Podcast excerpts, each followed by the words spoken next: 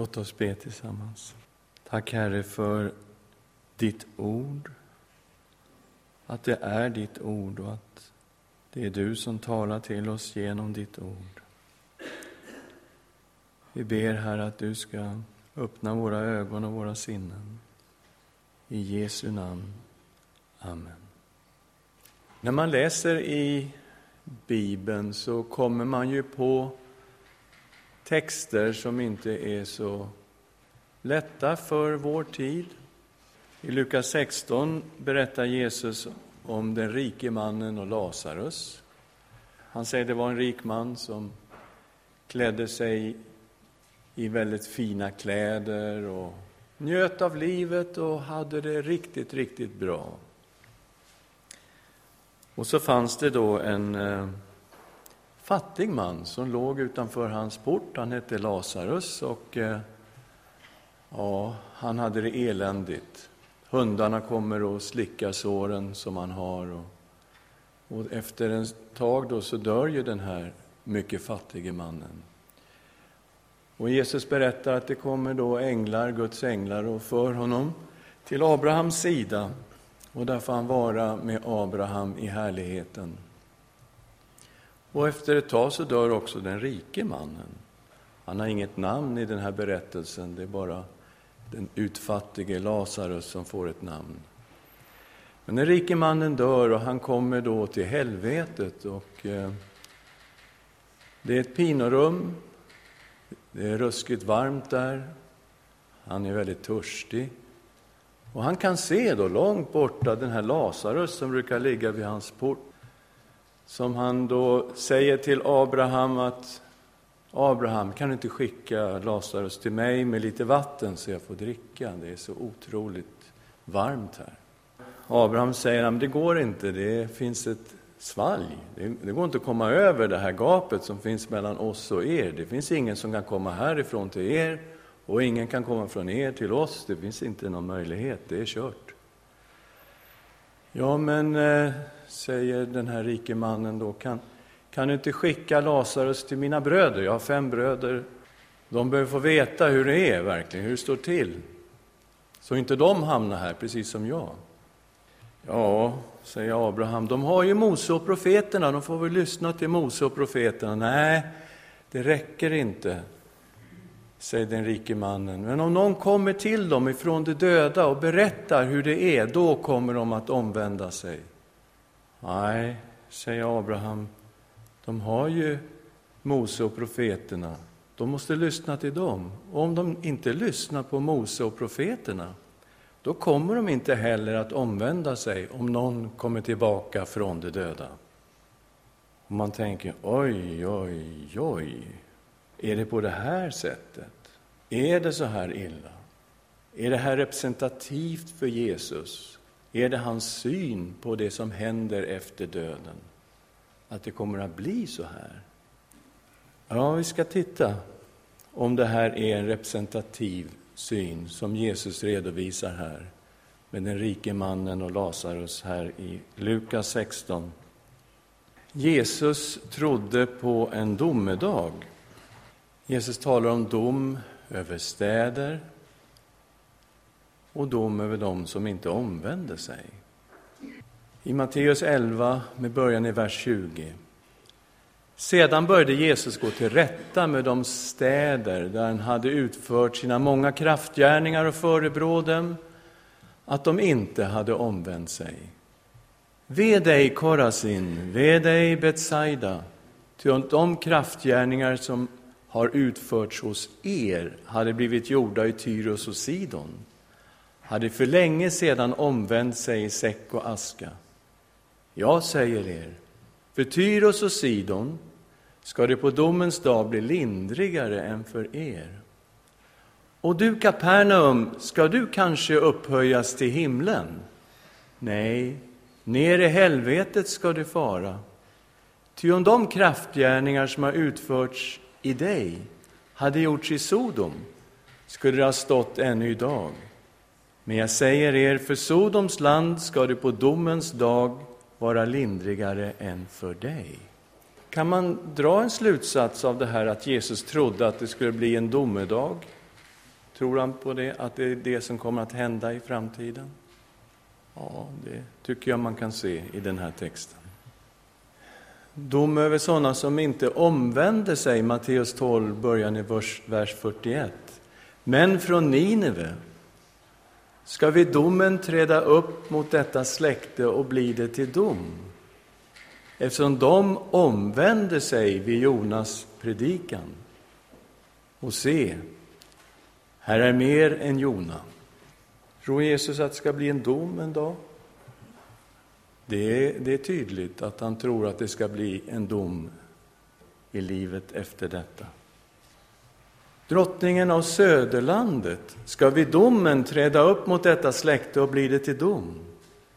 Ty hon kom från jordens yttersta gränser för att lyssna till Salomos vishet. Och se, här är mer än Salomo. Tror Jesus att det ska bli en dom? Ja, visst är det så. Jesus trodde på en dubbel utgång och enkel utgång det är att alla kommer till himlen. Va? Dubbel utgång skulle då en del komma åt det där hållet och en del komma åt det där hållet. Alltså det finns två olika destinationer för människan. Jag vill hävda att bibeltexten visar väldigt tydligt att Jesus tror på en dubbel utgång. Vi ska titta på några liknelser. Liknelsen om ogräset, och vi har den i Matteus 13. Det var så här att Jesus berättade en liknelse om en man som hade en åker. Han sådde god säd in i den här åkern, jättebra säd. Och sen eh, när han låg och sov på natten så kom det en ovän då, sådde ogräs rakt in i samma åker. Och så började det växa och då märkte ju de som jobbade där på åkern, hans tjänare, att det växer ju ogräs mitt inne i, i bland det här vetet som du sådde. Och då säger de till han som sådde det här att ska vi inte gå och rycka ut ogräset så att det får växa i fred, det här vetet? Nej, säger mannen då, det ska ni inte göra. För risken är att ni rycker upp vetet tillsammans med ogräset, så att nej, låt det växa ända tills det är dags för skörd. Och då får ni gå ut och rycka upp ogräset, för då är det ju uppenbart eh, vilket som är vete och vilket som är ogräs. Och så ska vi se då vad Jesus säger. Han kommer med en förklaring, en tydlig förklaring. Matteus 13, vers 36-43. Han svarade, den som sår den goda säden är Människosonen. Åkern är världen. Den goda säden är rikets barn. Ogräset är den ondes barn. Ovännen som sådde det är djävulen. Skördetiden är tidsålderns slut och skördemännen är änglar. Som när ogräset samlas ihop och bränns upp i eld ska det vara vid tidsålderns slut. Människosonen ska sända ut sina änglar och de ska samla ihop och föra bort ur hans rike alla som blir andra till fall och lever i laglöshet. Och de ska kasta dem i den brinnande ugnen. Där ska man gråta och skära tänder. Då ska de rättfärdiga lysa som solen i sin faders rike. Hör du som har öron att höra med. Ja, det här är ju en skakande liknelse på alla tänkbara sätt. Den är tagen direkt ut ur Daniels bok, en utläggning av Daniel 12, 1-3. Och det är så tydligt att det handlar om en dubbel utgång. Tycker ni också att det är tydligt? Mm.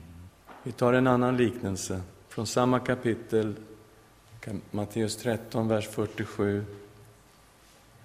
Himmelriket är vidare likt en not som kastas i sjön och fångar fisk av alla slag.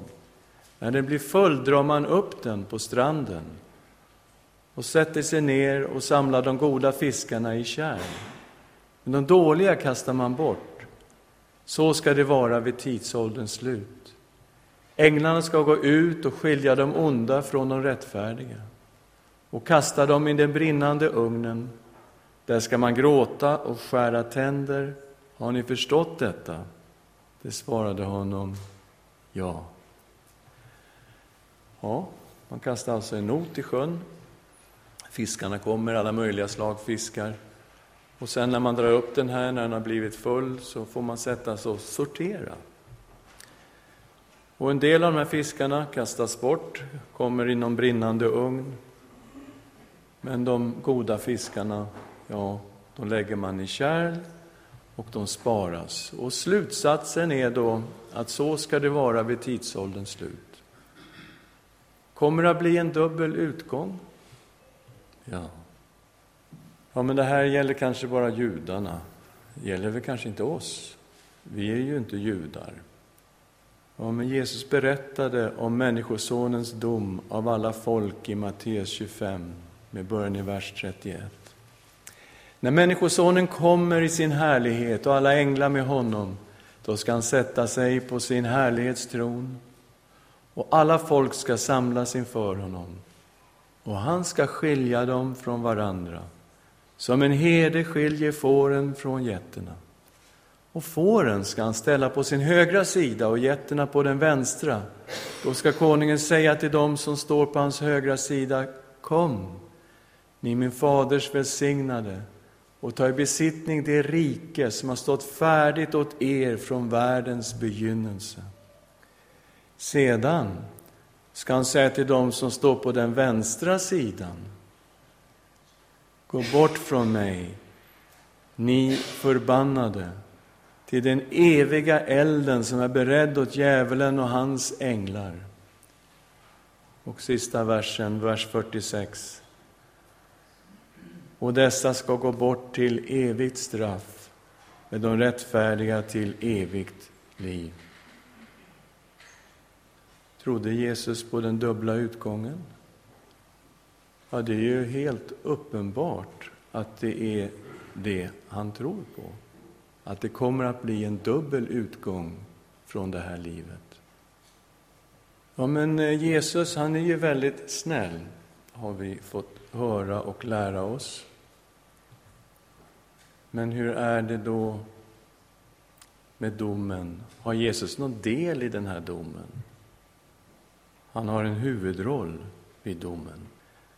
Jesus ska döma världen. Det är Jesus som beordrar domen. Jesus är uppståndelsens Herre. Johannes 5, 22 23. Inte heller dömer Fadern någon, utan hela domen har han överlämnat åt Sonen för att alla ska ära Sonen, liksom de ärar Fadern. Den som inte ärar Sonen ärar inte heller Fadern som har sänt honom. All dom är överlåtet åt Sonen. Tänk då på hur mycket och hur ofta det ändå står i Bibeln att Gud ska döma världen. Och så tänker du på all dom har Fadern överlåtit åt Sonen. Är det Jesus som ska döma över levande och döda? Har jag förstått det rätt? Det är Jesus som ska beordra domen, han som är Herre över levande och döda. Du liksom Fadern har liv i sig själv, så har han gett åt Sonen att ha liv i sig själv. Och han har gett honom makt att hålla dom, eftersom han är Människoson. Förvåna er inte över detta, ty den stund kommer då alla som är i gravarna ska höra hans röst och gå ut ur dem. Det som har gjort gott ska uppstå till liv, och det som har gjort ont ska uppstå till dom. Och man kan undra över det här att han har fått makt att hålla dom eftersom han är Människoson. Och naturligtvis är det taget rakt ut ur Danielprofetian kapitel 7, vers 13 och 14, där vi har profetian om Människosonen som kommer på himmelens skyar. Han som får makt över alla folk, han som kommer att regera i ett evigt rike som aldrig ska ta slut. Jesus, Människosonen, kommer att döma. Och på hans ord ska alla som är i gravarna gå ut ur dem. Det blir en uppståndelse till liv, det blir en uppståndelse till dom. Jesus har en huvudroll vid domen. Han är uppståndelsens Herre. Johannes 6 med början i vers 38. Ty jag har inte kommit ner från himlen för att göra min vilja, utan hans vilja som har sänt mig.